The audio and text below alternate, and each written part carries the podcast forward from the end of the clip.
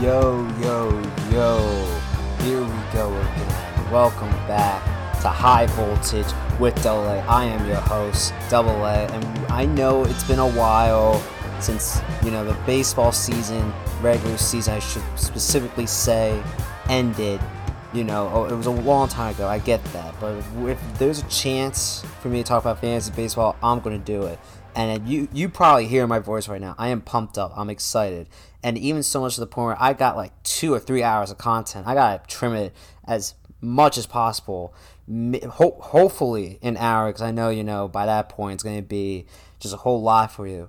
But I know I you know what? Let's just get into it. I'm just so excited. I love this topic, and I just want to recap it, not just for you guys, because I know at the end of the day, you look at yourself, you're like, okay, maybe I, if you won a championship, then you probably just like, yeah, either you want to do it again, right? You want to win championship again, or you want to you want to win because you didn't win this season. You just have to remind yourself of some of the things that happened, some of the players I'm about to say. So this is how I'm going to do it. You got your surprises, right? Both positions. You have hitters and pitchers. Uh, you have your disappointments by injury. You have your disappointments by performance. I, I might have uh, switched the order on the last two. But then to end it off, we have the shamelessly early mock draft. So we got a lot to get into, and I'm going to get right into it. So the first thing is surprises, and what does the, what is my criteria for this person or that person was or was not surprised? It is someone good, obviously, who really overcame in high uh, their high expectation or bursting onto the scene. So that's the thing. I don't want to say a high expectation because you could say that about you know any player, but there's not that many players that, that you say, oh yeah, I have a high expectation for them. You know, and I'm gonna I'm gonna get in, I'm gonna get into that. Uh, like for example, you know the first one on the list is Shohei Ohtani. The fact of the matter is is that for me, I didn't have that big of, of an expectation for him because he was so injury prone. We didn't see him pitch a lot. We saw him hit a little bit. That was good. Uh, but when he did really pitch, he was he was he was decent. He was good, you know. But he pitched really well this season, right? And and and I would think that some people had a high expectation because he was capable of having this type of season. But even we know that it was not MVP like, you know, where he hits almost or maybe did hit 50 home runs and then pitch to an ERA around three rather than 350, you know, and the Angels needed that, right? But here's my question with, with, with Ohtani. So, obviously, I just told you the reason why he's definitely, it was a surprise to me because he was relatively healthy the entire season. Uh, he was very consistent with his bat. Um, getting all those home runs as he did. He also stole uh, a few bases and definitely um, ran the base pass a little bit, scoring runs or stolen bases. But then also on the mound, you know, he was he was just very dominant, especially at home. But here, but here's the the question I have on Ohtani: Was it a fluke season? Right. The thing is with Ohtani is that he seems like a consensus top four or five pick in fantasy based on this season alone. And now you hear you just heard what you what uh can't even talk. I, I just love this topic. I just love the discussion of times. You hear a lot of people say, "Oh, I hear him all the time." You know, oh my god, that's one of the best players that have ever lived. You know, so with Ohtani, I'm like, you know, I got really try to find my word here. When when it comes to Ohtani, so you guys already have heard, I am a, I was definitely more skeptical, and I am still a little bit more skeptical than the majority out there. But at the same time, I had to realize, yes, this is what he's capable of, and he did do it. The problem is he's only done it once, and baseball is a game of a large sample size. So, am I really going to bet Ohtani's going to do that again? No, because what he did was surely almost impossible, right? Again, 50 home runs and pitching over 100 innings, just and, and with that ERA too. So, I would definitely think that no matter what draft you're in, he's going to probably be in the first round and definitely in the second, if not the first. So with me, I'm not sure I'm willing to invest that much because he's only shown it to me one time. Just one time. I'm not disputing the talent. I'm not disputing the potential to do it again. But if he does this again, then I'm more certain about 2023. To which, unfortunately, we're not talking about that. We're talking about 2022. So at the end of the day, I'm just like, was it a fluke season? I need him to prove it to me. One of the best players of all time. And unfortunately, I just have a small sample size because he was hurt in the shortened season last year. Uh, he pitched and hit a little bit, but at the at the same time, it wasn't to this extent. So I'm just wondering what what player am I getting? Right, you're going to hear this throughout uh, of this episode, this uh, this uh, mini-sode as I like to call it. And those who are not familiar with the mini, so it's talking about sports, which is my main topic, but not in the light of current event, current day sports topics. This has to do more off to the side, kind of like gambling. You know, like uh, like we're not talking about someone getting traded, signed, um, uh, head coach getting fired, or the game yesterday. Just something on the side of sports that's still pretty relevant to sports. But anyway, so that that so my first player here, show here time. Just be aware, buyers aware draftees aware of spending a first or, uh, or second or third overall pick on this guy because I'm just worried that you that you might get burned rather than someone who you already know, right? If it, assuming the injury, it's all well and good, hundred percent Acuna, right? You also have Trout. Both of those guys unfortunately missed uh, the rest of the season, uh, all of the second half. Uh, with Trout for majority of the season. Uh, he's always dealt with uh, injury, so that's a little bit more of the same. We're to talk about time, but yeah, Soto definitely no doubt.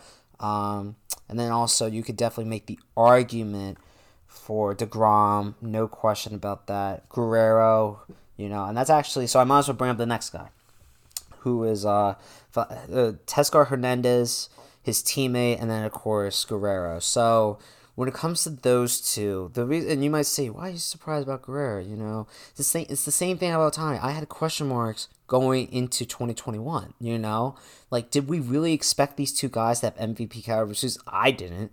You know, we thought Mike Trout, uh, Alex Bregman, um, you, you know, so, uh, Jose Ramirez maybe that was going to win the MVP, right? We didn't really think about Ohtani because we haven't seen it yet until now. And then Guerrero, we knew he was capable of it, but he was dealing with some struggles. And now we know he's playing capable of it. And of course, it helps being the son of uh, of Larry Guerrero, but uh, senior. But definitely at the at the end of the day, here's what uh, here's what I'm going to say. So with Guerrero, it's not a fluke, no question in my mind.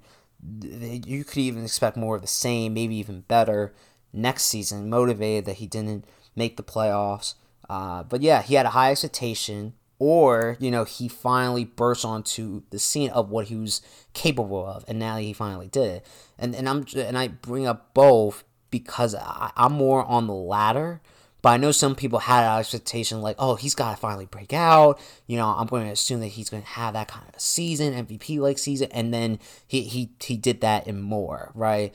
To the point where he's uh, one or two, depending on who you talk to, like who's your AL MVP. But then let's get into Teoscar Hernandez, to which, yeah, he did again. He did again. He had a great 2020, uh, mostly because of the home runs, you know.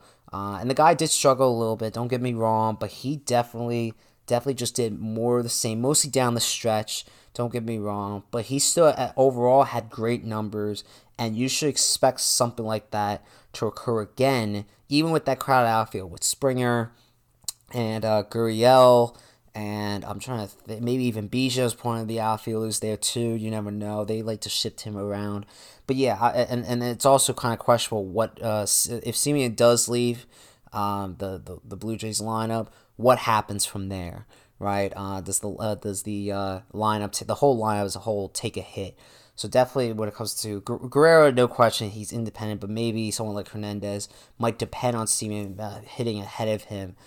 De- uh, and also, you know, you, Bichette and all, and all the guys. But still, still, I, I, I definitely do believe in Hernandez's ability. Uh, and, and the fact that he's and to me you only need to do two two or three seasons and he's done that right check off the box he's good to go and definitely someone you could probably get um, I would think around the 10 maybe past the tenth round because he's uh, he's an outfield. Uh, so a lot of great outfielders, right? Uh, tons of great outfielders. Uh, and I mean, the next guy I'm about to bring up is an outfield too. So I'm like, it just really depends on the, what market they play in. You know, you hear this guy's name, you hear uh, that that guy's name, uh, whatever the case may be. So it's just it's just like it, it it's it, it's different for everybody. But I know a Yankee and I know Aaron Judge's what talent, but you hear Aaron Judge's name way more than you hear even someone like George Springer's name. You know, because the market they play in, and, and, and I know Toronto's a big market, but New York, you know, just takes all president, right? I mean that in Los Angeles, um, and I'm not even sure what argument else you can make inside the U.S. But still, you know, just think about all those variables in terms of okay, so this guy's good, but not that many people think may think about him because you know they they may have slept on him before, still and sleeping on him. Doesn't play in a big market, uh, crowded. There's a lot of names, especially in Toronto, right? You think about Bichette, Semien, Guerrero, Springer. Um, you think about the pitchers before you get to Hernandez's name. So, you know, that could definitely harpen your value whether or not it's fair, right? So definitely take all that into account. Next one, and he definitely plays in a lineup where he's probably the biggest name, and that's Bryan Reynolds of the Pittsburgh Pirates. I mean, no question in my mind that this that this guy really did burst onto the scene because if I remember correctly, he had a decent 2019 16 home runs, maybe around 70 RBIs, but this, but this past season, and, and then uh, unfortunately last season, just he really struggled, sophomore slump, that, and I, and I think for most people it's a thing. But yeah, this past season was just awesome. I mean, OPS over 900, uh, almost 25 home runs, almost 90 RBIs in a terrible lineup, and the guy was just consistent. You know, and it felt it, it, it kind of felt otherwise for me because whenever I watched him play, he didn't do so well. But of course, baseball is a long season, a lot of games, right? So, with, but we're looking at the totality here. He he's no doubt in my mind could do this again next season, whether or not Pittsburgh wants to get better or um, or they they get guys from AAA, AA, you know, high voltage with yeah, I forgot about that. My name and, and my nickname in the uh, the AA system. Point is, is that you know you don't know what the lineup is going to be, but I still think the RBIs may go down. Like ninety seems like a lot because it seems like they're not really bringing up uh, too many great guys, and no no one's really going to sign with Pittsburgh unless you know they they just want uh, uh, some redemption, a one year contract, and then just hit the market again maybe. But at the same time, I just definitely think the RBI is going to go down. Home runs definitely depends on his conditioning, his uh, what he's going to do with the muscles in the off season. He doesn't seem like a strong, strong guy. Um, but that's just that's just you know just comparing him to some other bulky players. Uh, but yeah, again, it, all you really care about when it comes to fantasy, if you can't if you can't score them, either you score yourself, and to do that, you have to get on base. And you please do not strike out a lot. I hate guys who strike out a lot. So definitely don't forget about this guy because I really don't think uh, you could definitely ask yourself, oh, was it a fluke because he did uh, struggle uh, in 2020, did kind of well. So which guy am I going to get? I think it's less so of a fluke, but just be just be aware if you could get him for cheap because people are thinking it's it's a fluke thing. Please capitalize on it because I really do like this guy's talent. Uh, and then we got the Cardinals here. You know, these two guys helped me win a championship, especially the latter. Uh, Tommy Edman, who I traded for on my team, and then also uh, Tyler O'Neill, who helped a lot of people in the month of September win their playoff game, uh, win their championship. I, I was definitely one of the beneficiaries, and I know I'm not the only one. Those two guys now going into this season, it really depends on when it comes to okay. I'm going to start with O'Neill. When it comes to, when uh, when I talk about O'Neill, is he going to do more the same as September, right? Because now we have that ex- expectation expectation of him. So I'm just kind of like I don't think I, think September was amazing. You know, I'm not sure he's going to keep doing that every single month uh, in 2022, but he really seemed like to found, uh, find his groove. He didn't strike out as much, right? He really put barrel to the bat uh, to the ball. I'm telling you, man. I'm telling you. When it comes to fantasy, and you know, like I'm stuttering when it comes to mixing my words up, it's just because of my excitement, and that's why it's called high voltage, right? I'm like I'm getting really excited. Even talk about this one player who I only have for less than like four weeks, you know, and I'm and I'm basically telling you this guy can be drafted uh, in the 13th, 14th round. But the point the point is because I know there's still a lot more uh, players to get to, and unfortunately not that much more time, um, that, as much time as I wish I could have. But when it comes to to O'Neill, I really do feel good that that September can carry over to next season, and, and also they have a new manager there, so maybe you know that could definitely help him, and it's the bench coach. So I'll definitely think that uh, if you want to spend um, your third uh, roster spot or bench spot on him, that's completely fine by me. Um, 13, 14 round seems reasonable. Maybe someone's a Cardinals saying they take him higher, but still, definitely uh, don't forget about Tyler o- O'Neill because he was awesome September and most likely helped you or helped someone in your league win that championship. So then you have Tommy Edman here. Now he's kind of sneaky guy, you know. He was he's uh he's versatile, you know, second base, third base, shortstop, outfield for the format at least I used. I'm not sure about other formats, but he does he can play around the infield and a little bit in the outfield, no question. Didn't have that much of a of a high batting average did seem to get on base a good amount. Um, did steal a, a great amount of stolen bases. Um, so yeah, the main thing about him is that he scored. He didn't strike out a lot. So with me, I'm just like I'm not sure if you're going to be feel comfortable having that. It's almost like a David Fletcher like guy who plays more positions. Uh, I really see him as more of like a death kind of guy. So maybe you start him, you know, if an injury comes around, or maybe he's a starter from uh, your 18th or 19 I'm not sure. I think he might go a little bit higher than that. But you know, I see him more someone that uh, can be on your bench and uh, can you can move around a little bit if someone's out of the lineup or uh, someone's injured. Because I'm telling you, man, he this guy's solid. This guy's really solid, and, and unfortunately, he's he's a better defensive player than offensive player in my opinion. So that, of course that doesn't bode well for fantasy. And I'm not sure if you uh, play with defensive stats like my one week idiotically, and I know you could argue either side. Uh, they went with errors, even though that was the only defensive stat out there. Either you go with all defense or no defense. It's we just really focus about pitching, base running, and hitting. But with Edman, you have stolen bases. I don't think you have to worry about the errors too too much now. I think he wants the ball to come to him, and if you have errors to leak, he's he's not going to be perfect. So don't get upset with him if he commits like I don't know, like eight or nine errors next season. Especially when you know I feel like he got better over the season uh, at his defense, which might mean you know he's going to really try to get after every single ball uh, and might try to do too much.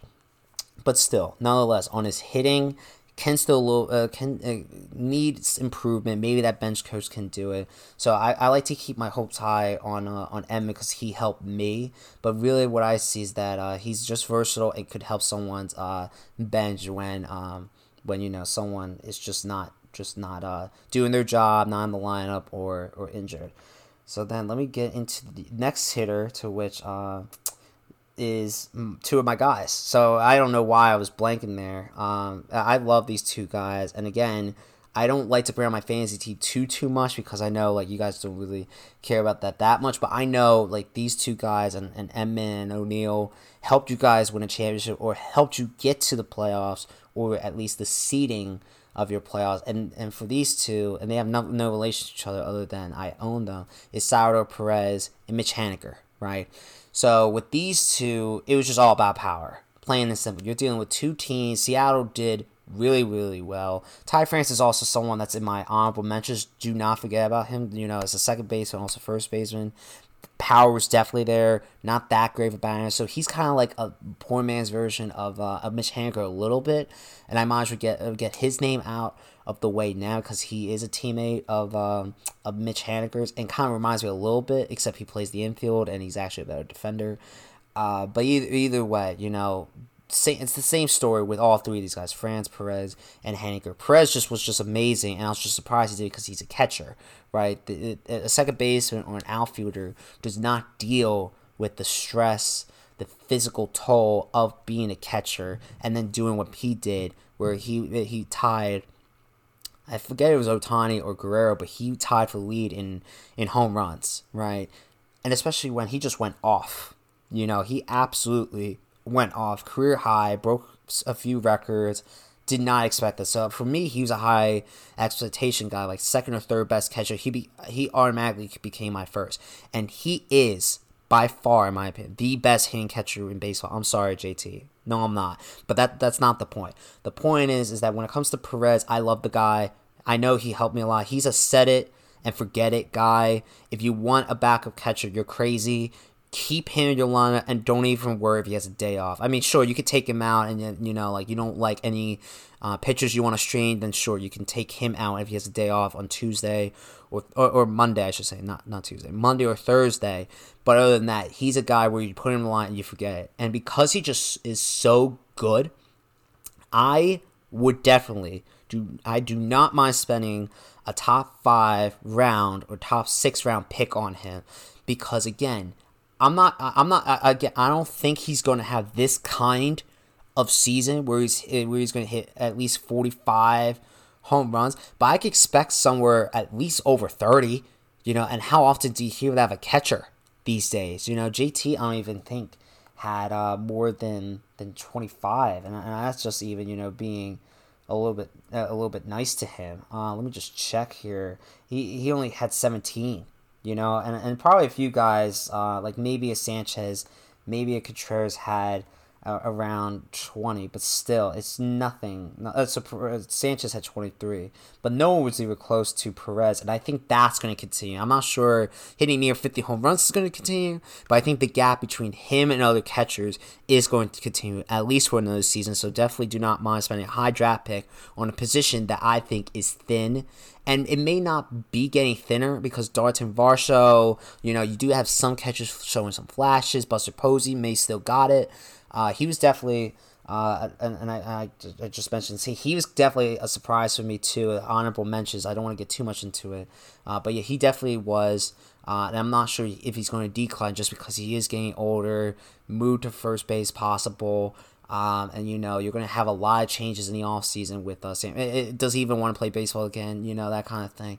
Definitely forgot about Buster Posey, and definitely someone else you should think about. Maybe if you don't want to spend that much on Perez, maybe you can spend on Buster Posey past the eighth or ninth round, depending on if someone else is high on him. But then let me get back to Mitch Haniger, talking about his teammate, talking about his fantasy baseball teammate, now talk about himself, Mitch Haniger. He definitely had a season for the ages. He definitely tried to keep Seattle, Seattle alive.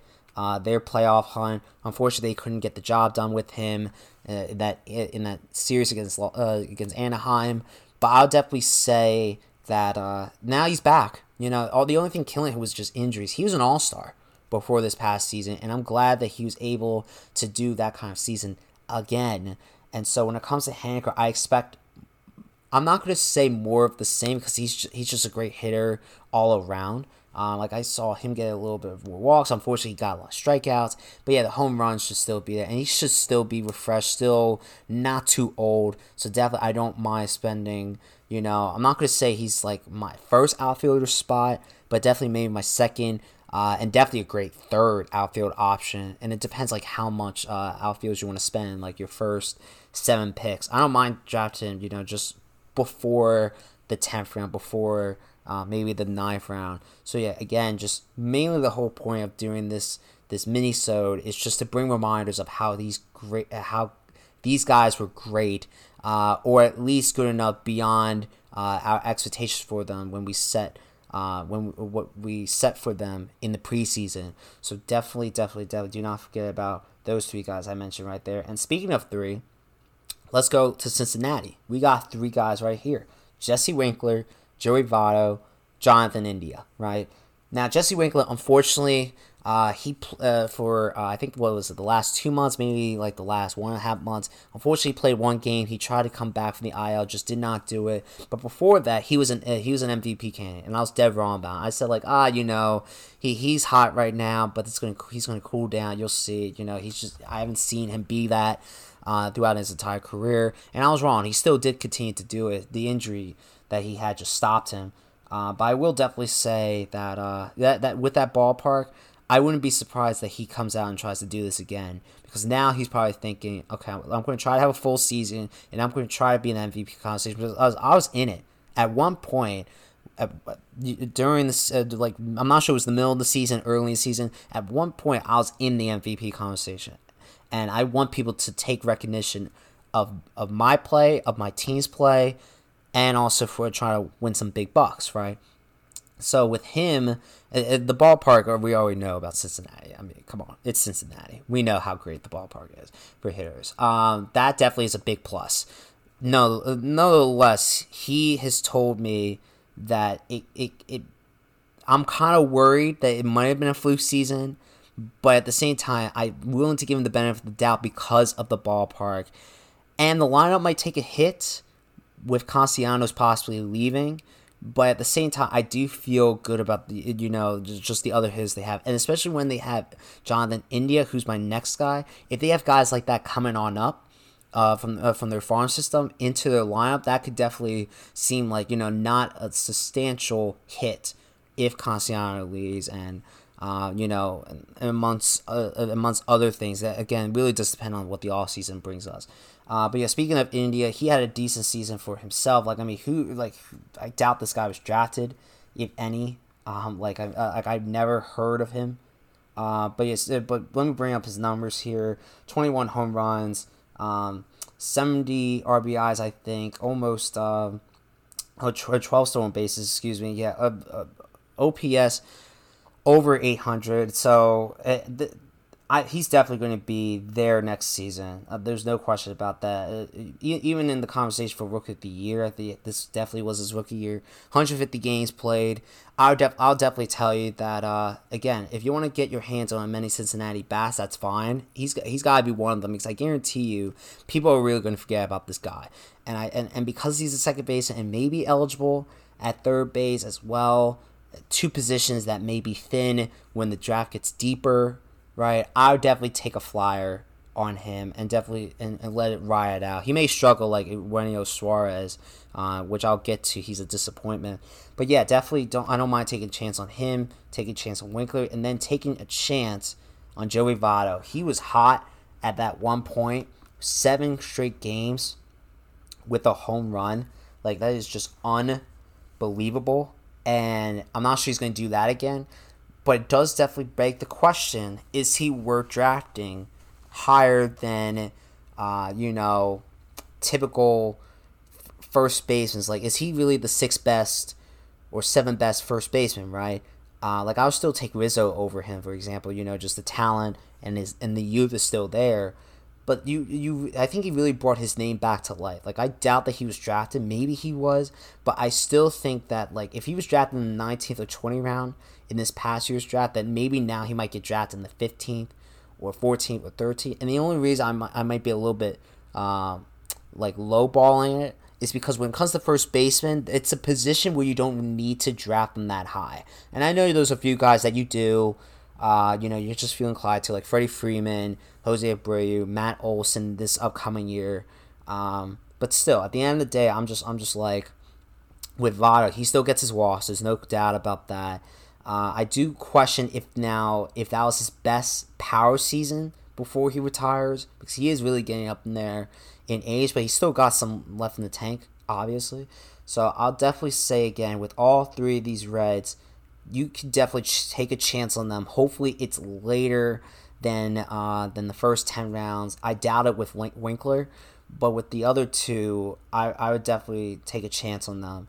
Um, and, and make them either your starring or just the backup or maybe utility, right? Like some leagues you may have second base slash third base, uh, uh, second base slash shortstop, excuse me, first base slash third base or utility. Like they could be a star in your lineup late in your draft when you're filling out your roster. Uh, if you get them as your bench play, I think that would be great too. Uh, so let me get into two guys that uh, that had the, some potential uh, based on uh, either 2020 or 2019, and because they had a great season, I'm questioning if it's a fluke. Austin Riley and Jared Walsh. Uh, so Austin Riley, I'm I'm just like okay, so you have someone who's I'm not sure if you want to say an MVP candidate, but I would definitely say he's definitely in the top ten. You know, um, I'm, I'm not even sure I can think about like ten names, but Austin Riley is definitely one of the guys that you had to put up there when you're talking about you know, like MVP, even even though he's not going to be. You know, you just have to have that kind of respect for the season he did, and I do. I mean, now for me, I was just kind of like, ah, man, I'm not sure he's gonna do that again because we it, are we just getting fooled again. You know, I really felt good after those uh, the first few weeks of uh, first few weeks of Major League Baseball, and he was just red hot, one of the best hitters in the game as a rookie and you know playing his just like you know his first ever taste of Major League Baseball, I'm like that's gonna be a great hit. Atlanta just got something, you know. But then he just struggled, and then the pre the next season, which was last season, he struggled, and I'm like I can't believe how wrong I was. And now with this being a great season, I'm like, I don't want to be wrong about him again. You know, like it's almost like he's p- pulling me back in. So I, I'm a little bit more hesitant on, on um, than most people. But do not, uh, do not. Uh, my only advice, and you want, if you want to say I'm biased, that's fine. But do not spend so much of a high draft pick on him. Just, just don't. If you want to take him the eighth round, ninth round, if he's still there, that's fine. I would assume he would be there in the uh, uh, be there. Uh, he would be taken in the sixth round, or maybe a little bit earlier. I'll definitely think the seventh round. But don't just don't jump the gun on him. Just just don't wait on him. I know he had a great season. I doubt he's he's going to be eligible for outfielder, which then lessens the value a little bit. And I know he's still a great hitter, nonetheless, of the eligibility or not. But I just worry when it comes to the game of baseball. You can show me a great flash, right? Like Domonic Brown, for example. I, I know uh, people in Philly love to bring that. He's a flash in the pan. Baseball is plenty of those, and I'm just trying to make you as cautious as possible. And this is one of the guys here. And Jared Walsh, same thing. He was uh, incredible, and I'm and I think he's going to have the eligibility at first base and outfield. I really do. If he doesn't, I'll, I'll be surprised about that. But a great season. I know he struggled in the dog days. Came back uh, in the Seattle series, and for the most part of September. So I'm just like the Angels really do need him. They really do need him. Uh, when when Rendon comes back, when Trout comes back, you know, uh, they they want to finally make the playoffs, and this guy's part of their plan. So I'm definitely telling you right right now that he has the power. He he has a consistency factor. It's just a matter of um, you know can, can he just really do it for an entire season? You know, and I love consistency. I I value someone a lot who's consistent. So definitely definitely definitely do not forget about him because he was hot at one point, then wasn't, and then kind of was again. No, think about this guy. He had a great overall season, but maybe a fluke next season. So now we have the honorable mentions. I'm going to run the list here because uh, I'm always spending a lot of time just I just love talking about hitters, and we, we haven't even gotten to pitchers yet. So definitely, uh, I might I might explain if they're like uh, someone who overcame their high expectation or burst onto the scene. But other than that, I'll just say the names, and you can definitely check out the stats for yourself. Matt Olson and Starling Marte, definitely someone who had a high expectation or high enough expectation, and just were flat out amazing. So definitely for those don't say like, "Oh my god, how are you surprised? They're great players." I'm just I'm just very very happy, excited, uh, even surprised, even with the high expectation that they did very very well. And Oakland should went to the playoffs, but unfortunately they didn't. Jonathan Schoop kind of burst onto the scene. Uh, Willy Adames definitely burst onto the scene because you know he's a defensive minded player and I, he got hot, and now you can kind of consider him a mix of both. Ryan McMahon, even though that's really due to, to Coors. Jake Cronenworth and Chris Taylor, both guys are uh, eligible, uh, eligible friendly guys. I would say they burst onto the scene. Jake Cronenworth, we knew what he was capable of, but he really was good early in the season, and unfortunately, like fizzled out. But uh, if you can buy low with him, I definitely would because I think he's to he's going to bounce back from the struggles that he had towards the end of the season. And the same thing for Chris Taylor applies. Uh, Adolis Garcia from his rookie season was it a fluke though? You know he really burst onto the scene, but he strikes out a lot. Reminds me of Gallo a little bit. Was that fluke season? Is he, is he just going to strike out? That remains to be seen. Hunter Renfroe, uh, Cedric Mullins. Was that a fluke season? Right, incredible season. Thirty home runs, not that many RBIs, a lot of stolen bases. Is he going to do that again? Possible to the fact that uh, you know Baltimore might get better, and, and that they uh, they're supposed to have a decent farm system. Uh, the fact that you know Ryan Mountcastle is the other one, you know, someone else that came through uh, from the farm farm system. So again, I'm just I'm just wondering with the with the with Mountcastle, I definitely believe, and with Mullins, I'm just like I would like to see it again. Did, it did a whole lot with a little. Uh, or even with a little bit of nothing. So I'm just wondering, can that really be repeated twice? Uh, Jorge Polanco, I wasn't totally surprised with him. I know I thought of him as a sleeper, but he really established himself as a second baseman that you should really go get next season. Brandon Crawford, I think, was a fluke. So happy for him, but I, I don't think he's gonna I don't think he's gonna keep doing what he did in the next uh, in the next season or even uh, when he finishes out that contract. So now we got pitchers, uh, and I'm going to probably just run down the list because uh, the pitcher I'm about to say uh, are like, yeah, these guys are really good. There's not too much explanation, right? You know how good they are. You're just kind of surprised that they finally put it together, or you had doubts about them going to the season, whether it's because of their age or a new situation or whatever the case, or maybe you know like uh, an innings limit, you know, and it, it just didn't happen, or uh, you know like uh, they were very much disappointing, and they finally you know just everything just clicked. Robbie Ray is definitely a great example of that. I like I even traded away, you know. Um, I actually I thought like going into the second half, like there's no way he's gonna do that again, and he just kept getting better and better and better and he's uh, you know he's right up there with Cole with the Cy Young. So uh, there's no doubt in my mind that I was wrong about Robbie Ray. I, I I picked him up because I'm like okay he's got potential uh, to you know to be like this kind of pitcher, but I, I was very surprised he just kept it up every start for the for the most part. Every pitcher has their bad days at least once.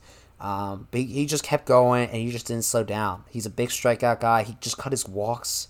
That's all I really care about is the walks.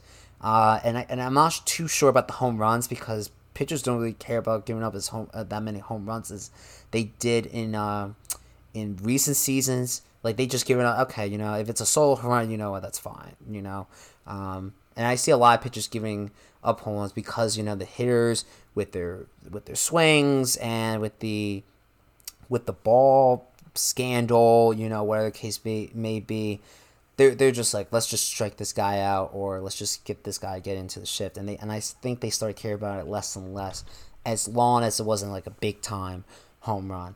Uh, but yeah, Robbie Ray again, he should probably be one of the high higher up uh, draft picks, top five, top six. I would like to draft him in my draft, so definitely, if anyone's in my league listening, you better pick uh, you better pick him the first round or something because I would love to get this guy uh, fourth or fifth round. I believe in this guy, but also is he going to stay in Toronto? Right? Some of the guys, even as I mentioned, as hitters, I don't I don't know all their contract situations, but something to be aware of is the off season. You know, like is this t- is this guy going to stay with their team? To which then you could kind of expect more of the same. Or if they go to a new team, that you they might have to be acclimated a little bit, where it's AL to NL, vice versa, new home. Um, maybe it's a pitcher's park or maybe it's a hitter's park, and you have to take everything into account. So definitely don't forget about that either. That when it comes down to it, free agency does impact a hitter's or pitcher's ability to do to do well. So now we're on to the White Sox, right? And Lance Lynn, not surprised about him. Good for him that he's that he did again. He's not on this list, uh, but you know who is Carlos Rodon and Dylan Cease. No doubt about it that these two guys, Dylan Cease has uh, had the potential. Carlos Rodon has always had the potential. Cease finally put it together, and Rodon just stayed healthy. You know, and he and I'm, I'm very happy that La Russa did not have an innings limit on him just because he didn't pitch a lot the past two seasons. Like he he proved, and it wasn't just because of the no hitter. He still kept going even after that. With Rodon, he, he again, it was just all about durability, ERA around three or under three, and then Dylan Cease, he had the walks creeped up on him, no question about that. But he still struck out a lot of guys, a lot of guys, and he also was just someone that the White Sox could rely on. So, um, and, and unfortunately, yeah, Giolito, I could have added, um, but he wasn't surprised. So he seemed like like uh, he had a little bit of a down season, um, to his standards because I, I actually did draft him, and I think that's mostly true to this one start that he had in Boston, where he did even pitch uh, into the third inning, gave up like eight earned runs. That really hurt his ERA for the rest of the season, I think. But uh, but yeah, the main two that you that Giolito still gave them good numbers. Lance gave, gave them great numbers, but you didn't expect the great numbers to also come from Rodon and Dylan Cease, at least from a fantasy perspective. So no doubt in my mind, definitely I don't mind getting those guys now that they have uh, those innings under their belt, and you could say they can build on um, their success last season, especially when they're motivated losing to the Astros in the first round. Like that's got to be under everyone's skin. Um, now we got uh, two more pairs of guys here. The first one being Milwaukee, Freddie Peralta and Corbin Burnes. Now I'm not going to bring up Woodruff. I think he did what he was supposed to. Just got a little bit unlucky with the run support, and he kind of like feels out a little bit middle of the season, end of the season. Like I'm like Woodruff, dude, come on, you're way better than this, you know. And that's and unfortunately on him, and not always on the offense. But yeah, with Peralta, I think I, he not he pitched almost a full season. I want to give him the benefit of the doubt of a full season because they did keep him on a leash at times, didn't always pitch him past the fifth inning. You know, wanted to prepare for the playoffs. The division was basically set, even with the Cardinals winning 17 straight games. It was just set, and they didn't want to risk anything with him. I know he's young, but he's proved, definitely, definitely proved that he is and which is funny to say, their third guy because Woodruff and and Burnes are just two amazing guys. So I think he really burst on the scene. We he always had that potential, but now you got a full season of him. That yes, this is Freddie Peralta. He strikes out a lot of guys. Keep it keeps the ball in the ballpark, and uh, he has he has a low low. Uh, ERA. But the guy who really I don't want to say bursted onto the scene, but really like uh like kind of a mix of both, you know, in terms of uh, that you we knew he had uh, he had like my one friend even said you know uh, like don't expect uh, don't be surprised if the, if this guy's an ace Corbin Burnes. And I'm like I don't I I don't like I don't I haven't seen that much great things about him. But yeah he did do pretty well in 2020 and I'm like he just didn't do well in 2019 I was always skeptical of him ever since. Uh, I mean, you could also say that uh, you know, as a relief pitcher, and he, and that's the thing, he was a relief pitcher he was decent in 2018, but I'm just like that's not that's not what um, you're asking me as a starter, you know. And he just and he just kept going, 234 strikeouts, a fit, almost uh, almost a run under his ERA, and the ERA is under 2.5. So I'm just like the guy was just absolutely dominant, deserved uh, uh, uh deserved way more wins than he got think he got like around 11. So yeah, again, Milwaukee known for their pitching, and I think they was they love their pitching more than their hitting. That when it comes to the the, the, the people that headed their rotation. Woodruff did, his job, no question. But the guys that really that really put it together, that guys that I wasn't so certain about, was Peralta and Burnes, and they definitely proved me wrong. And uh, and I'll definitely look hap- uh, I'll I'll look forward, and I'll be happy to see their success success continue next season. Uh, then we got the Phillies. You know, Aaron Nola was a big disappointment. I'll get into that. Um, but Ranger Suarez and Zack Wheeler. So when it comes to Suarez, not a lot of innings, and especially as a starter, not a lot of innings. But I could definitely see the potential there, and I wouldn't mind drafting him within like the first eleven or twelve rounds. Now, uh, you know, I, am going to probably play with uh, some Philly fans, so he probably might get taken a little bit before that. He's definitely a good sleeper. You're not going to really think about Suarez because he's a he's relatively new to being a starter. So I'm just I'm just like if you could get him cheap, get him cheap. Uh, and cheap by the draft standards, uh, whatever you want to make of it. But yeah, no question about it. Ranger Suarez was good as a closer, good as a lead pitcher, good as a starter.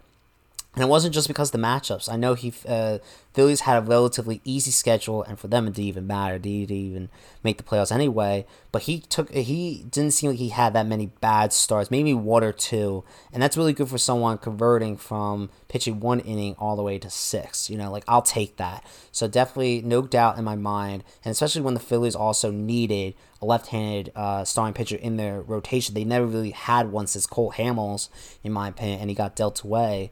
So I'm uh, so I'm just like uh, I think he got dealt away to the Rangers. I was about to say Chicago, but uh, but either way, uh, no doubt in my mind, a bona fide third, maybe even two starter in the rotation that you could count on, and the and the number one who proved me wrong because I had him in 2020, wasn't that big of a strikeout guy, completely flipped, flipped the script, and now Zack Wheeler, uh, and also flipped the script in terms of when he was on the Mets, he definitely, no doubt in my mind, was was a first half or second half guy, right? Just never put together for a full season, and now sure he probably had a better first half uh, than the second half, but it wasn't that it was there wasn't that big of a discrepancy. He really did it for an entire season. So there's no question in my mind that you can trust Zack Wheeler next season. Now I'm not sure it's gonna be Cy, Cy Young worthy. Like uh, you know, great things have to uh, have to end at some point. I think he might have almost a great, definitely at least a good season. So yes, he might he might be overdrafted because of this past season and might regress a little bit to the pitcher who I think he is. He's not elite right? I don't think he is elite. Like he's not with Scherzer, he's not with Burnes, he's he's not with um uh, Chris Sale in his prime. You know, like I mean, think about Chris Sale striking out like 13 guys every every every single star. You know, he's he's a top ten, but he's not a top four, top five. You know what I mean? So definitely don't get him in the first, second round, even though someone might actually do that. If you if you want to get him the fourth or fifth, I think that's more of a steal. And the third is a compromise between those two things. So then let's get into the Giants, and this is this is where I think their their success came from. You know, like you have Kevin Kevin Gausman, like who expected that, right? This journeyman, and he finally puts it together. Is he going to do it again? Uh, Alex Wood, a journeyman, and he and he he's had a good season before, but he's uh, he had a good one this past season. Uh, and then you also have uh, Anthony DeSclafani getting out of Cincinnati into a pitcher's park. If he stays in San Francisco, I would expect uh, similar results next season. Who, so he could definitely be a sleeper. Logan Webb is a bona fide ace. If you want to overdraft this guy, that's fine. I really do think that the, when his performance against the Dodgers is no joke, and also his perform uh, his performance when he came back from the IL is also no joke. This guy's the real deal. Please get him somehow. If you don't, you gotta trade for him. This guy is the real deal, and it, uh, now he's probably gonna be taken um, past the tenth round, which I think will be a steal. Again, you don't hear a lot about Logan Webb. It was mostly Kevin Gausman, and it was mostly you know uh, Kris Bryant or uh, Buster Posey. You know that really and Gabe Kapler. They really made headlines, uh, but I really think that Logan Webb is the number one guy there going into next season, and there's no doubt in my mind. So I'm very high on this guy. I'm not very high on a lot of guys. Please take him. And then you also had Jake McGee. Jake McGee, I mean, I'm not sure if he's going to be the closer there. Next thing you had uh, Doval close for um, in in the postseason games, and also towards the end of September. So, but he was still relatively surprised. Talk about this past he still got a lot of saves, and uh, I'll definitely think that you, you know just you didn't expect the Giants to win this many games, so of course we didn't really invest that much into their into their closing situation, and the fact that he did so efficiently makes me think, yeah, I was surprised about that, no question. And then we got two pitchers. Trying to move a little bit faster. Two pitchers, uh, and they played played each other in the wild card game. I, I forget. I know Wainwright pitched in the uh, wild card game. I forget who pitched for the for the Dodgers. I think it was Scherzer. But Julio Urias, man, 20 wins. Now, sure, I think 20 is a little bit uh, too much of his actual ability because the offense was just there for him. He didn't even need to go more than five innings. But Julio Urias was just consistent time and time again and proved he's a full time starter. He's not a hybrid. I don't care what Dave Roberts thinks. And he's definitely a guy that you can rely on as your three or your two. I know it's, it's a Dodgers, right? So I have to say three or four. But in a in any other rotation, he's a two and maybe a one. So no doubt in my mind, he like he always had the potential, always had the talent. It was just all about the injuries, uh, the opportunity, and he got those uh, this past season. So no question in my mind, Urias had to be uh, on this list, and and he helped me. He helped me win. He helped a lot of guys win, especially for leagues that had wins at like ten points. So that's another discussion for another day. Uh, Adam Wainwright, he struggled in April, um, and the only reason I have him on this list is because so he struggled and he bounced back in a big way. Um, his ERA really came down. His WHIP really came down. Strikeouts were good enough. And also, he just repeated last season, right? Where he struggled a little bit again, mostly a home pitcher, but he really just put it together towards the end of the season and he gave the Cardinals a shot to to go far, right? Um, winning 17 games that was part of him. Uh, he was in that wild card game. You know, they even had the lead with him. That's all of his doing, and I just was surprised that he was just able to do it again. Now, I might be a little bit skeptical going into next season, uh, so I might be skeptical for three straight seasons in a row, but I'm going to be less so. I'm going to really be less so. Um, it seems like he's just figured out. Maybe he's being father time from now, and I would capitalize it before it's too late. So I would definitely get Wainwright. Um, I'm not sure what the average draft position is going to be. This is just all guesstimates that I've been doing. Uh, but I would definitely think that uh, like 15, and not not 15th. Um, because a pitcher, you know, you really got to value starting pitchers. So there's not many great ones. So I think at the very at the very uh, latest 12th round, um, But like I said, you know, just do your research a little bit and maybe draft him a little bit ahead because that should still be relatively good, a good roster right there. Uh, I don't expect that much change in St. Louis. Like most of the rosters intact. They just got to do it again and maybe upgrade the bullpen, no question, uh, for next season. So then let's get into the honorable mentions of those that surprised. I just I wish I had more time to talk about them. You have Cal Quantrill of the Indians. I'm not sure he's going to have the relief pitcher eligibility there. That might help you if you don't want saves. So definitely look out for that. He's definitely a great guy that just fixed it mid-season. He was awesome for the rest of the season, especially showed by the, uh, the game in Williamsport against uh, Anaheim. No doubt in my mind, someone that could uh, that could do that again. Raisel Iglesias, Nathan Eovaldi, Tyler Mahle. Now I wanted to put Wade Miley on this list, but I'm like, he doesn't really fit the criteria either way. Um, and I really do think it was a kind of a fluke season. He got the no hitter. You know, uh, he's a journeyman for a reason, and he's going to be in Cincinnati. Uh, he, I'm not sure he's going to be in Cincinnati next season, but if he is going to be in Cincinnati, or I just, I just cannot expect him to have that kind of a season again.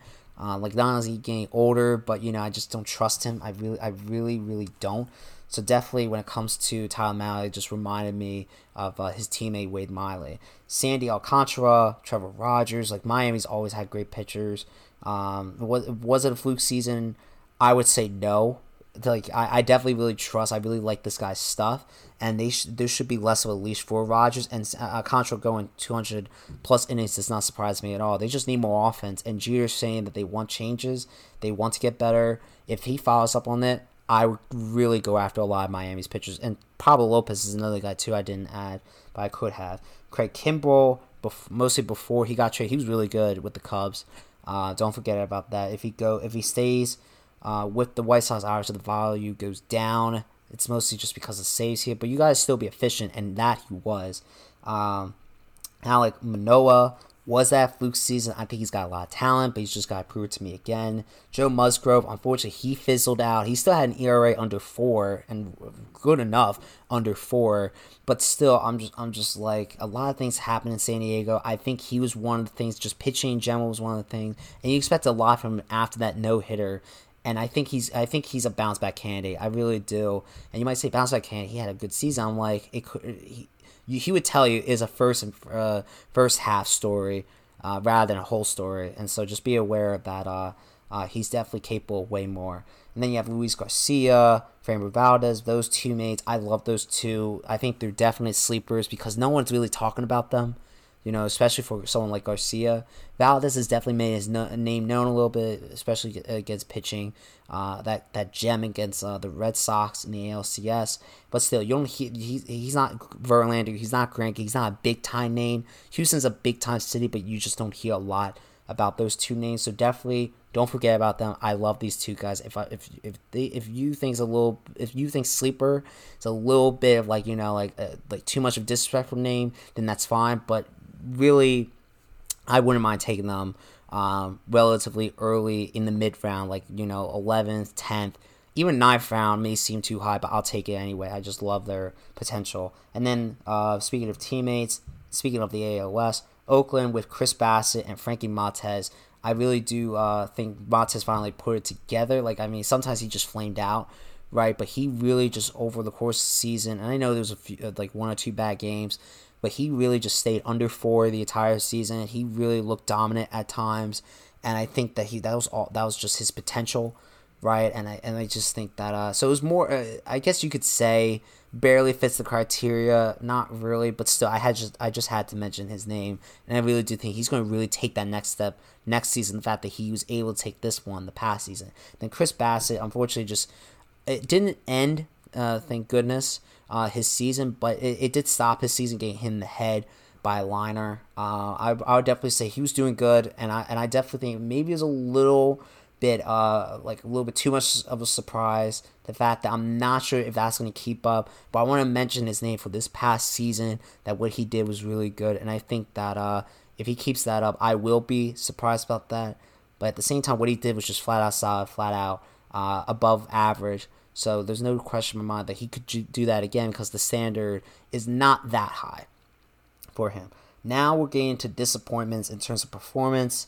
Gotta run these names down because there's not like that much time. I also want to give you this shamelessly early mock draft. And of course, we don't like disappointments, right? You know, just uh, uh, we really do like talk about the good things, the surprises. You know, that's really just a way of life.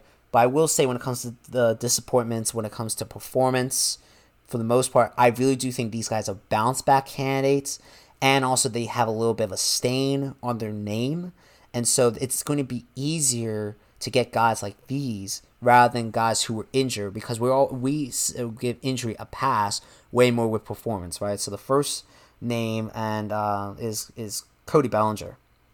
No doubt in my mind, Cody Bellinger is a name that you might say, oh, he's a good postseason performer. You know, he's talented, won MVP. We're talking about we had talked about 2021. I don't. I just cannot care about those other things if we are having a fantasy baseball discussion. So when it comes to Cody Bellinger, I'm telling you, man, it was it, it just looked bad. It really did. And uh, is he a bounce back candidate? I don't know.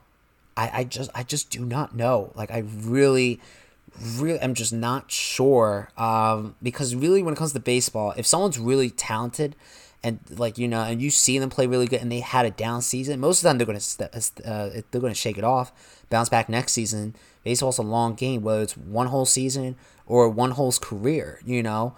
So I'm just like, I'm, I I really have to see it to believe it with Belgium. It was just that bad. So I, I would be hesitant. I would probably not draft it and see what happens. And if he does really good, then at least maybe you could draft him the season after and blame it on me because I'm willing. I'm willing to do that for you. Um, the next one's his teammate, Mookie Betts. Now he had a decent and almost uh, like an above average. You might even want to say average, but his standards, it was a disappointment. No question in my mind. Your first round pick, maybe a first overall pick.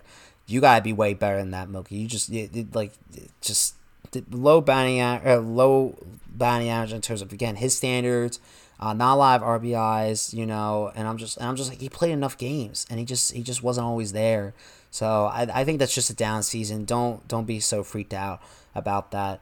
Uh, Char- Charlie Blackmon, you know, it seems like two down seasons in a row for him. Uh, but again, he's at Coors. He's just so he's just so talented.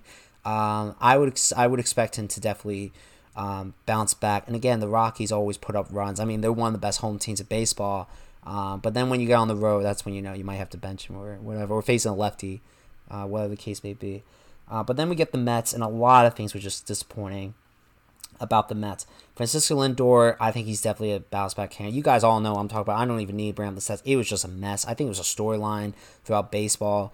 Uh, it, he's just he's he's to he's to bring it together. He's not a dumb guy. He's always positive. He's got a lot of confidence. He's to he's to figure out a way to bring it back. And I still think he's to be drafted in top six, maybe top seven round, um, if you're lucky. Because I again, you know, he's one of the top shortstops in the game, uh, and you know he's going to stay in New York with that ten year contract. He, he's not going to move around. So definitely those are some things you want to consider. Uh, Michael Conforto, Jack McNeil. I mean, you could definitely attribute some of that to injuries, but I really think they played enough games uh, for me to turn that like they were just not gonna have that great of a season anyway. Uh, and it's disappointing. You know, they're great, solid contact hitters. One has more power than the other one, of course. But I'm just like, where are your bats at? You know, you gotta be more consistent, and they just weren't. Uh, and I was looking for them, and I couldn't find them. So when it comes to McNeil, I expect to bounce back. Like I love a good contact here. You don't see a lot of them these days. Conforto, I, I, I depends where he goes. I think he's gonna be a free agent, and I have to see it to believe it. So there's uh there's the Mets for you. And speaking of the Mets, you gotta bring up the Yankees. And yes, we do have some Yankees talk with uh Gleyber Torres and and DJ LeMahieu. Now DJ LeMahieu, you know, and Torres face their share of injuries, but again. From where they were drafted, I expected way more. I just did, especially LeMahieu getting taken the second round uh, in my draft, probably the third round in other drafts. But I would definitely think that uh, it's just not enough. And, and, and Boone would say the same thing, just not enough. Uh, just too just too much inconsistencies, too much struggling, especially at the wrong times. You know, like uh, and, and the Yankees got hot, the Yankees got cold. I hate when that happens. You got this, and that's why I hate Rhys Hoskins. You know, like you gotta be, you you gotta stay warm throughout the course of the season rather being hot and cold and getting to warm the at the end of the season. No, because I don't know when to bench you then. And you might hit a home run then and then I'm gonna be really mad about it. Or you're gonna get cold when you're in the lineup. and you're striking out three or four times where I should have benched you. So it, I don't like dealing with those types of plays. And it seemed like with those two, it seemed like to fall in line with that script. And I'm just like, I, I just can't have it. I just can't have it. I, and I don't want to deal with it.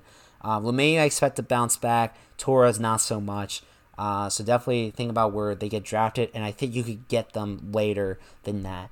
So then you're dealing with Cincinnati. I brought Eugenio Suarez name. Not don't I'm not surprised with the low batting average.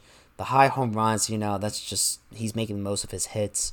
Uh, but I would definitely say, you know, I kind of accept the bounce back. It's just a matter of how much contact he puts to the bat. I just hate those strikeouts. He's not a big walk guy. Um, if if, you, if he is third base and shortstop eligible, I might take a flyer on him.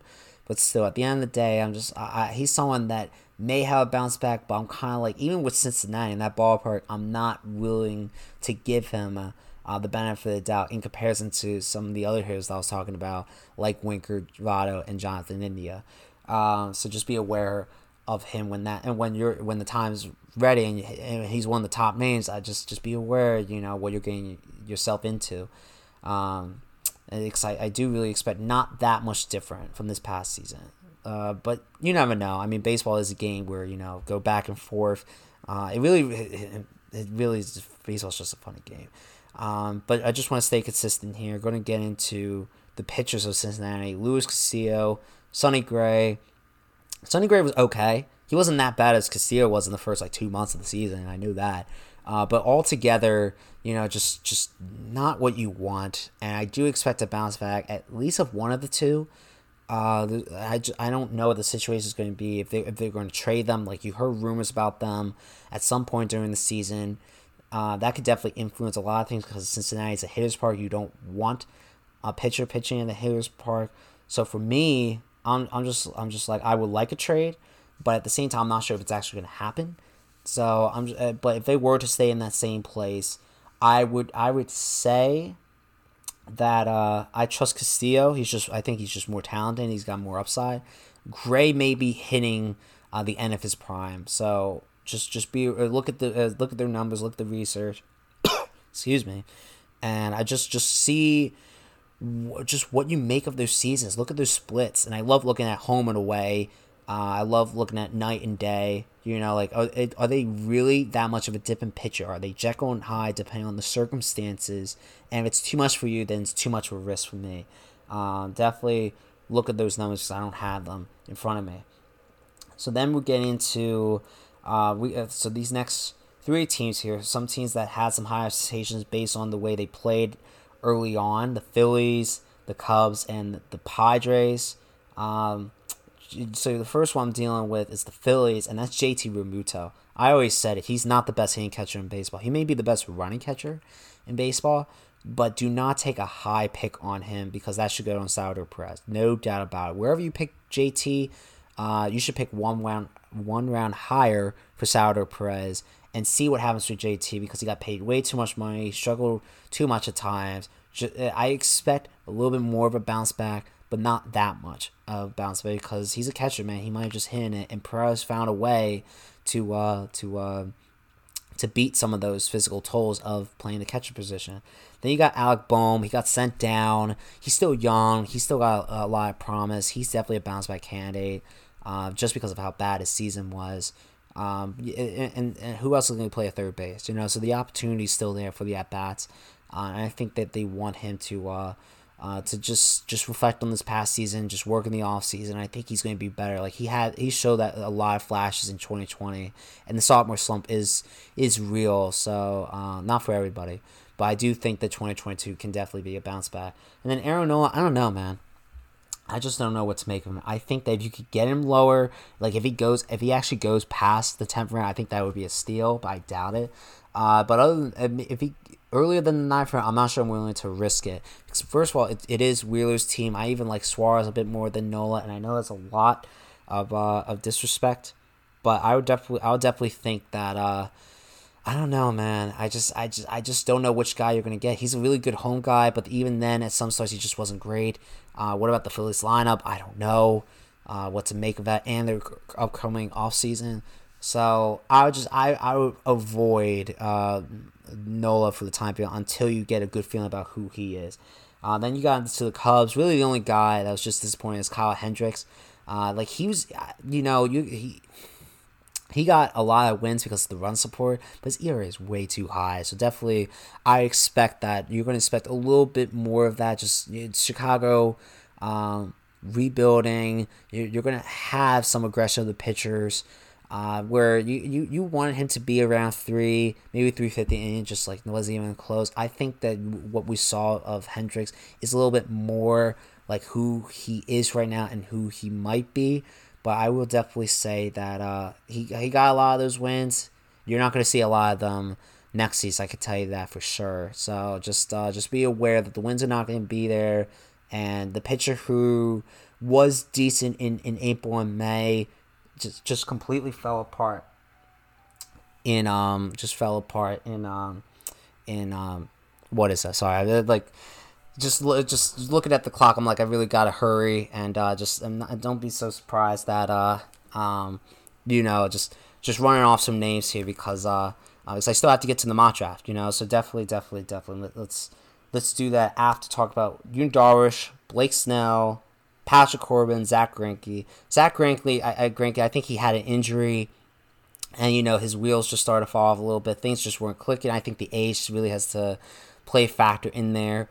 But I would definitely tell you right now, uh, don't don't give up on Zack, uh, on Zack Greinke as long as he still has an opportunity to be a star. Because I really think this is like a guy you could really draft late, and the potential's still there. Like he was fine, you know. The strikeouts obviously are not his thing anymore, but he could put up some solid numbers. So I I could very much consider him if it's past the 18th, 19th round. I mean, Zack Greinke. You know, I'll give him one more shot before giving up on him. Patrick Corbin, just a really terrible, horrific season. I would avoid him, kind of like for the same reason I avoid Hendricks. Just a lot of things are going to go haywire uh, in Chicago, in DC, two rebuilding teams. Uh, he still might have a decent season, but that doesn't that the, the defense is probably going to be bad. The bats are not going to be there if you care about wins. So definitely, I, I just those two situations. I really do worry about Patrick Corbin, and I would steer clear of him. Uh, and then you got Yu Darvish, Blake Snell. A lot of people think Yu Darvish broke down because of uh, the ball uh, substance scandal that happened, and uh, Blake Snell. It was just like they just didn't trust him to go long enough. So I think you Yu Darvish is a bounce back candidate. Blake Snell, take him at your own risk. I I don't know what to make of the guy. Uh, and I and I know San Diego, uh, San Diego's going to get a new manager. They, I know that they fired uh, Jayce Tingler, but I just that's just too good of a lineup.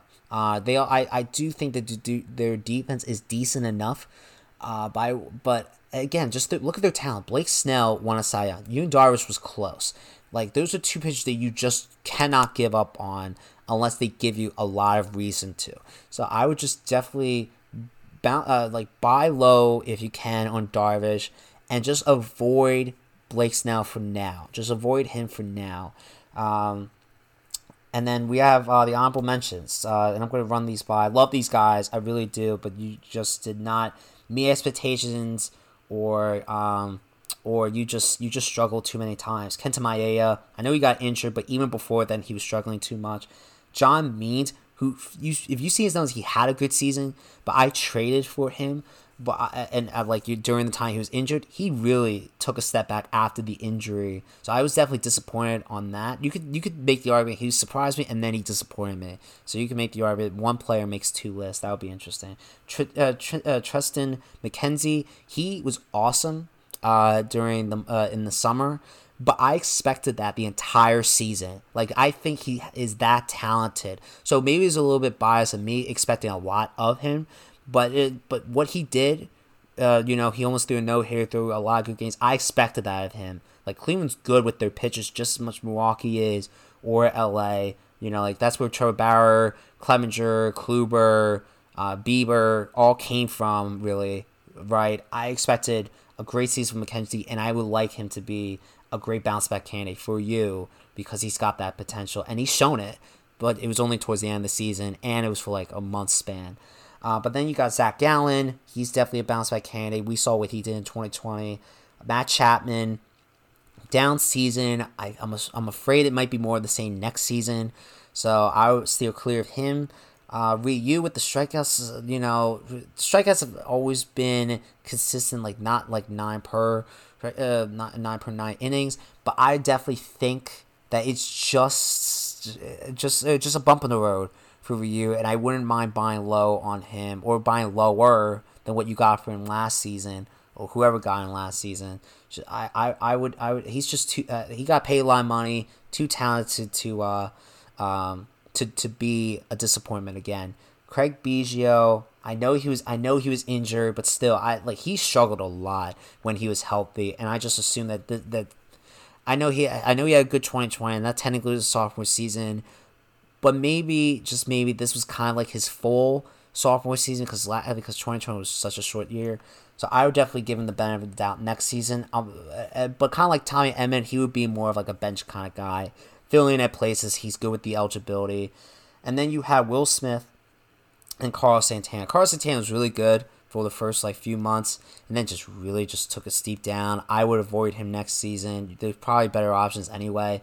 Uh, and then Will Smith, Braves closer. I would definitely think that uh, he's still going to be the Braves closer. You know, look good in the postseason. But at the same time, he just had a lot. He just caused himself into a lot of trouble. A lot of hits. Uh, too many walks. The whip was high. The ERA should have been higher. Um, I, I I would probably still get him. Um, maybe where whoever uh, wherever the average draft position is, not too high. And if you could get him lower, of course, that's great. But I'm not sure if he is because people do like those saves in categories, in points leads when you have to have uh, relief pitchers there. So then I'm going to really run down this list, and it's kind of obvious. You have disappointments because someone got injured, right? They were not able to finish a season, or uh, they did finish the season but did not play a lot of it because they started out, or just uh, like a ton of uh, time on the IL um, in between the middle parts of the season. So let me run down the list here just for you to remember. These guys are probably not going to be buy low because they are really talented. Uh, it's gonna you have to you have to convince people to like to forget them like because they are just that good. They just could not play that many games this season. So Mike Trout, Anthony Rendon, I mean that's just obvious, right? Those guys gonna be taken. Uh, Trout in the first round, Rendon the thir- third or fourth. Like those guys should be healthy, no question about that going into next season. Uh, Travis, uh, uh, Travis d'Arnaud, who I think it can be a sleeper next year as a catcher. I know he's not to the same level when it comes to the other teammates that he has. Ronald Acuna, who's just very much disappointed, could have been an MVP, but I think he, I think he can be and will be next season if he plays the entire season. Marcell Ozuna with his uh, domestic violence in, uh, incident. I don't know when that's gonna be cleared up. What baseball's gonna do about it? If the Braves even want on their team, I just I just mentioned his name to mention that uh, to uh, and you know just uh, he's probably not gonna, he's uh, the whole thing might be cleared up. I don't know. I doubt it. But just to remember, uh, he was a good good player and just his season just got stopped abruptly because of the injury and then dealing with that. But going back to d'Arnaud, I think he's a sleeper. He's a good powerful uh, catcher. Should still be in Atlanta with the with uh, Acuna with uh, Soroka coming back. You know, I would definitely think that. I think he, I think he's a top ten catcher. He just needs to play, and I know with this, uh, he got injured in the middle parts, but did not play a whole lot, and then he started to play every other day. So I think you see more of him next season. Then you have uh, George Springer, who you know kept uh, he started out injured, then he just he got injured again, but he was great when he played. There's no question about that. So it's just a matter of he plays a lot, and I think he will be healthy next season with all the time that he had uh, resting and and healing that he's he's going to be a great outfielder to get next season. So don't don't forget about him, and hopefully you can get him lower because of that. Alex Bregman, his former teammate, he, two seasons in a row he got injured a lot. I would probably steer clear of him. I mean, he's a great player, puts a lot uh, puts a lot of his body on the line, but I would definitely think that uh, just two seasons in a row and uh, you, you, get injured a whole lot. I'm I'm just I'm just very weary of you and your ability to uh, to stay healthy. So definitely get yourself another third baseman, unless it's like you know the sixth or seventh round. Then I think that would be a steal because the guy's very talented anyway. But you you need the players to play right, and he just has in the past two seasons. Uh, Ketel Marte uh, didn't play that much. He played a good amount, but it, I wish it was more. He's just very talented, and you don't see a, a what I consider him to be an elite second baseman. You don't see many elite second basemen. So yeah, definitely draft him as high as you uh, as you're willing because he's definitely worth it. Uh, Luke Voit, uh, Christian Yelich, home run guys dealing with their own separate issues. I would probably avoid Yelich. Two bad seasons in a row. I'm very skeptical of him now if he's actually worth the contract. And then Luke Voit, I'm just like, is he going to stay in New York? There's a lot of like, you know, is he going to be the first baseman? Is he is there even room for him to be the DH? I don't know. I'd rather avoid the whole situation in general. So with Yelich is because of his struggles. Two seasons in a row. Luke Voit because of his situation. And there should be a lot of change in New York. Definitely, definitely a lot. Uh, but then you get the AL Central, uh, all outfielders, uh, Luis Robert, Eloy Jimenez, Byron Buxton. I was still clear Buxton. The guy's very good. He's very talented. He was awesome. Disappointing to see him not play a lot, but I would definitely think that uh, you know I don't want to spend a sixth round or fifth round draft pick on him. Like we, we know who he is. He keeps getting injured. Uh, like we thought he he's going to put it together. He stayed healthy. He got uh, he got put on the injury list twice, twice. So like that's exactly what we we expected him uh, going into season. And then we started to go like, okay, finally he's healthy. Wow, you know, oh my god. But then when he gets put on, like, okay, you you know what? We give up on him. He's just fragile, and I think he is. I, I really do. I would avoid him. Uh, as he's one of the, he's it's almost one of the best what if stories in baseball right now. What if Byron Buxton stayed healthy? Um, then you have uh, yeah. So the White Sox, uh, Luis Robert got injured in April came back in August. Uh, uh, Eloy Jimenez got injured during spring training. He came back, uh, I think late July, or late uh, sometime in August.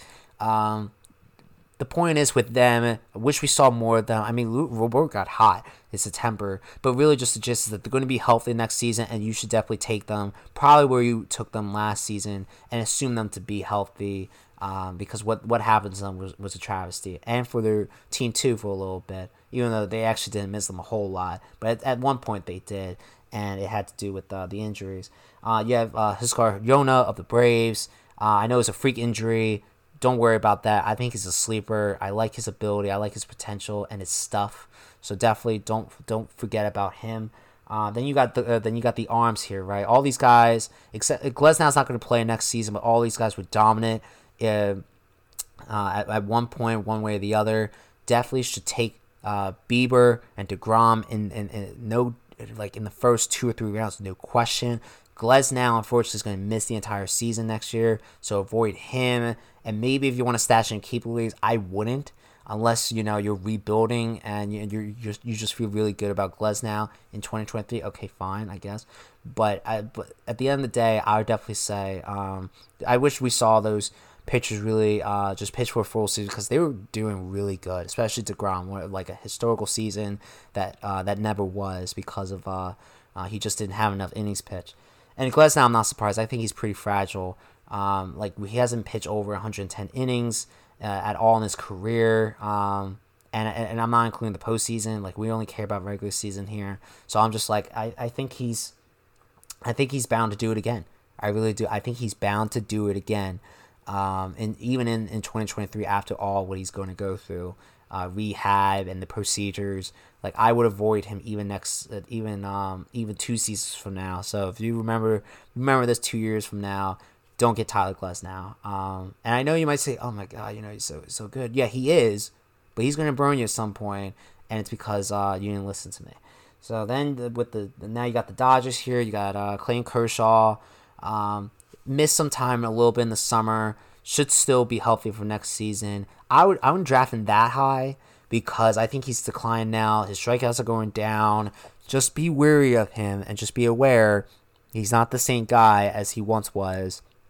And the Dodgers still love him. Don't get me wrong, but do not get him like in uh, like in the first like five rounds or six rounds or something like that. Like that's just a, too high for me. Um, Dustin May basically got hurt for the entire season, in my opinion, like only two or three starts and he was done. Uh, he should be ready to go next season. You might have to double check that. Uh, but the guy I, I think has great potential, and I they're going to ease him into it, unfortunately. So I'm not even sure it's going to be worth drafting him. But then you got uh, Corey Seager, who missed a good amount of time. He had a good season, but he just missed like two months. Um, he's going to be a free agent, so I don't know where he's going to go. So definitely just be aware of that situation. And Danny Duffy. Danny Duffy got traded to the Dodgers, never pitched for them, but he was great for the Royals, right? He was like almost like an ace for them. And so if he's healthy in 2022, I think he's really a deep sleeper, a really deep sleeper. Uh, if you go back, see it, uh, his time, his last time with the the Royals, and I know he struggled a little bit. I think it was because he was dealing with an injury. But his first few starts of the season, I I was I, I was sold on him. He's a very great pitcher. He was like maybe uh, four and one, five and zero, oh, maybe. Either either way, this guy has always had it and I felt like he put it together at a time where his body was just breaking down. So just be aware of all the names I brought up, possible um, bounce back candidates, or just possible um, people.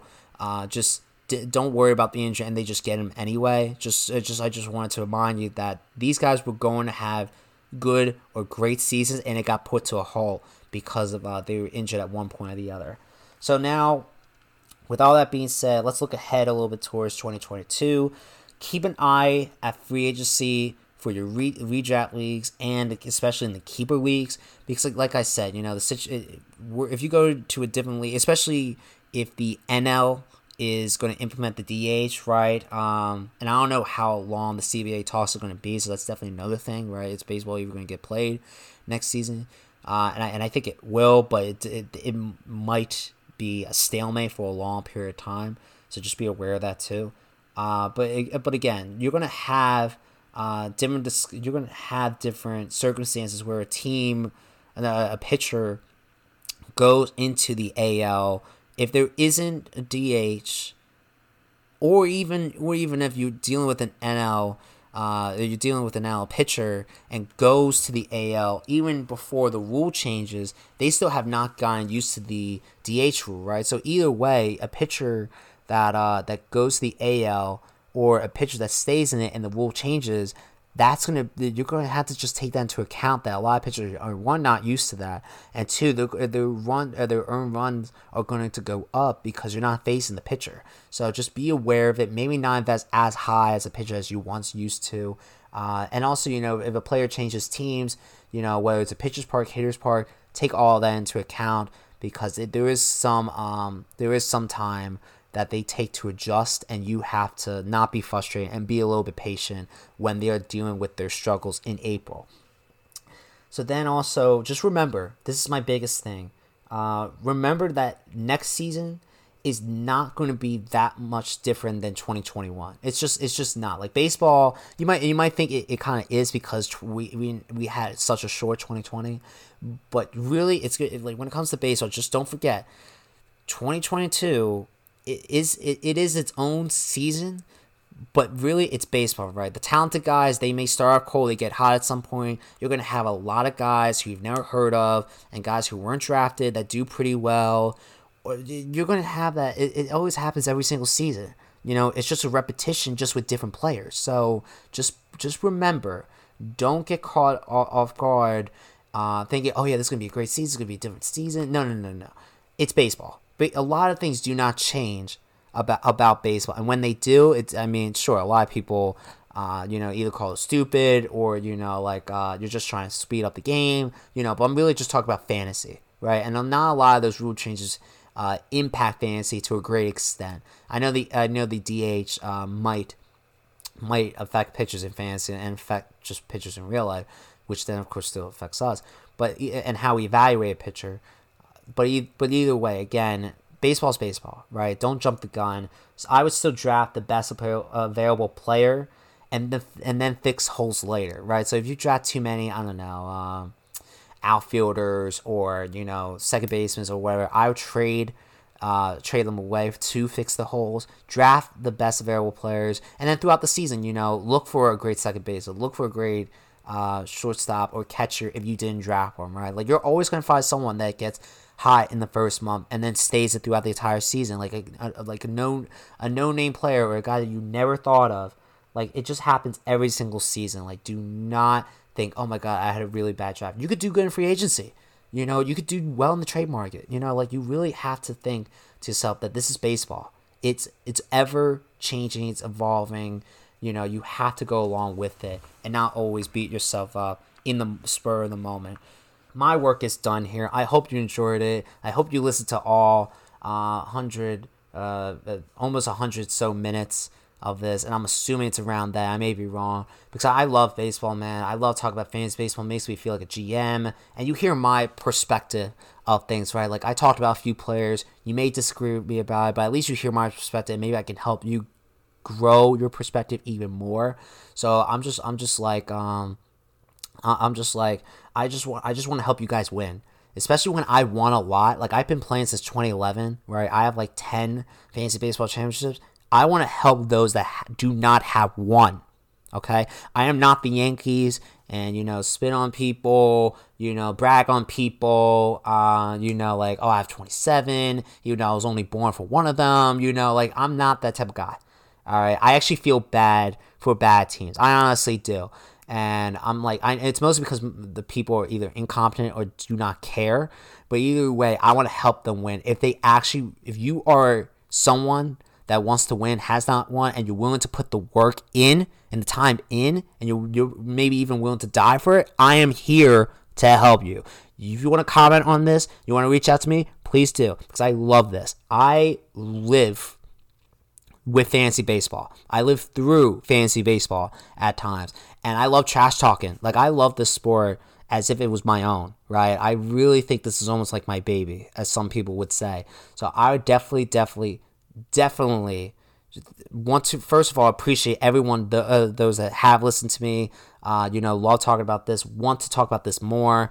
But then also again, like my main point is not to just hear me talk, right? My main point is to help you win a league, uh, help you prepare for this off season because it's going to be a to off season. It really is, and I'm just trying to make things as simple as possible for you. So again, I can keep talking all I want about uh, about all the greatness I could do for you, or uh, the just the unpredictableness of baseball, and uh, just how to analyze, you know, what to go through this or that. But my day is done. Hopefully, you enjoyed it. Listen for more content when it comes to fantasy, whether that's football, whether that's basketball, whether that's I'm, I'm not planning to do that much hockey, but if, if, if I have enough commentary on it, then I would definitely try to. And if you want me to sound like an idiot, then I guess that that's definitely something you should listen to because I'm not great with hockey. Um, but again, with, with baseball, again, just there's so many so many different layers to it, so many different paths and avenues you, you could take to uh, to get to the same result, which of course is you trying to win. So I just this is just a perspective for you, and I know the time's a little bit off here, but at the same time, fantasy baseball never sleeps. I always believe that, and so here I am, tr- like talking in, my basement, trying to get you to to get motivated, feel hyped for this season. It's going to be a great season. You're going to do it. You're going to win a championship before you die. I know it, and I care about that. I, I if you want me to celebrate with you, I can do that too. We could party or uh, we could just uh, chill out, talk, watch the World Series, you know, do whatever, right? Uh, but either way, uh, I'm, I'm out. Thank you again for listening. L- hear the other episodes. If you want to request anything, please do. I'm willing to listen. I have three ears, not two. Either way, love baseball, love talking about it. Hopefully, you love listening to it because there's a whole lot more out there, and, and, and, and most of it's got to be my voice, right? Who doesn't love this voice, especially? deep like this. Either way, I'm done. Thank you again, and so on. Follow us on Instagram, Facebook, and Twitter at High Voltage with double A.